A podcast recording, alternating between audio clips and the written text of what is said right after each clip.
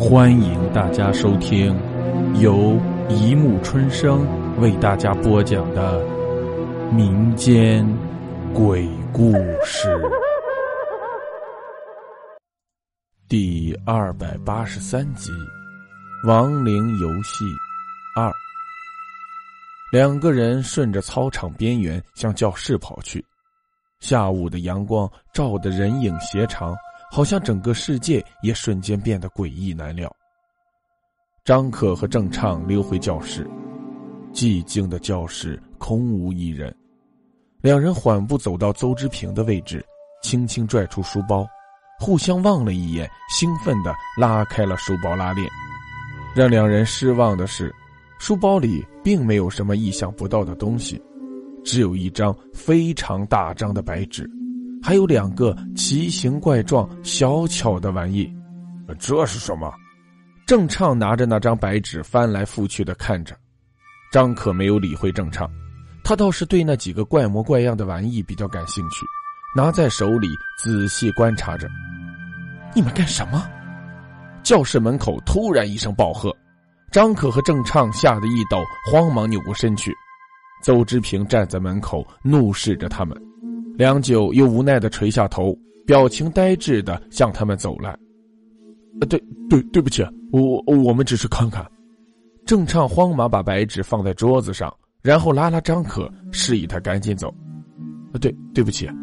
张可手足无措的跟着郑畅跑出了教室。两个人跑回操场，郑畅心有余悸的拍拍胸脯：“啊，还好他没带我们去教务处，不然就糗大了。”郑畅。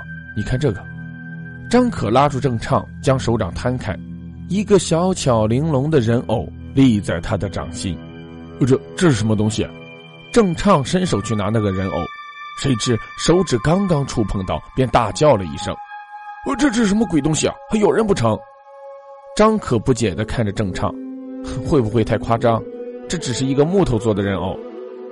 郑畅揉着手指，有些害怕的望着张可手中的人偶。的确，那只不过是一个木头做的、毫无生命的死物，怎么会咬人呢？确定了自己的想法，他又将手伸向了那个人偶。哼！这一回，郑畅叫得更夸张，一下子跳出老远。这、这、这鬼东西就是咬人！别闹了，快拿着！我是想让你看看这究竟是什么东西。张可说着，将人偶举到了郑畅面前。郑畅一个箭步跳开。像见鬼一样躲得老远，是谁骗你谁不是人？不信你看看我的手指头都红了。张可摇了摇头，只好把人偶揣进了兜里，不再理会郑畅。放学的时候，张可没有见到邹志平，他想，这个呆板的女孩竟然还懂得逃学。他本想将那个玩意儿还给邹志平，看来只好等明天了。回到家。张可吃完饭便猫进了自己的卧室，急不可耐的拿出了那个人偶，饶有兴趣的观察起来。说他是人偶也不太准确，还是个玩意儿。他发现这个人偶做的非常精致，仔细观察是一个半人半妖的头颅，一半雕刻着一个英俊的男儿脸，另一半则是一个狰狞可怕的妖精脸，头上长角，嘴露獠牙，面上长须。像极了地狱里的恶鬼，他拿在手中，左看右看，也想不出这是什么鬼神的造型。看得久了，便觉无聊，索性丢进了书包。就在他把人偶丢进书包的瞬间，一阵劲风突然从他的窗口吹进，毫无预警的刮得桌面上的书本凌乱飞舞。他慌忙按住书本，一种异样的感觉袭上心头。他觉得这个人偶不是什么好东西。明天一定要把它还给邹志平。第二天，张可来到学校门口，远远的就望见了邹志平。邹志平像是有什么急事，在学校门口来回的踱着步子，时而焦急的举目四望，时而低头叹气。张可没多想，径直向学校走去。快到学校门口的时候，邹志平发现了他，竟然疯了一样向他冲过来。张可吓了一跳，不知道邹之平要干什么，呆愣的片刻，邹之平已经将他的书包一把夺下，然后将其来了个底朝天，把书包里的东西倒了个一干二净。张可惊呆了，愤怒的呵斥道：“邹志平，你干什么？”邹志平像是没听见一样，根本不理会张可说什么，疯狂的在一堆书本中翻找着什么。片刻之后，他突然定在了地上，惊恐的望着地面，浑身颤抖不止。张可看到邹之平的眼神定格在一处，眼睛死死的盯着的正是那个人偶。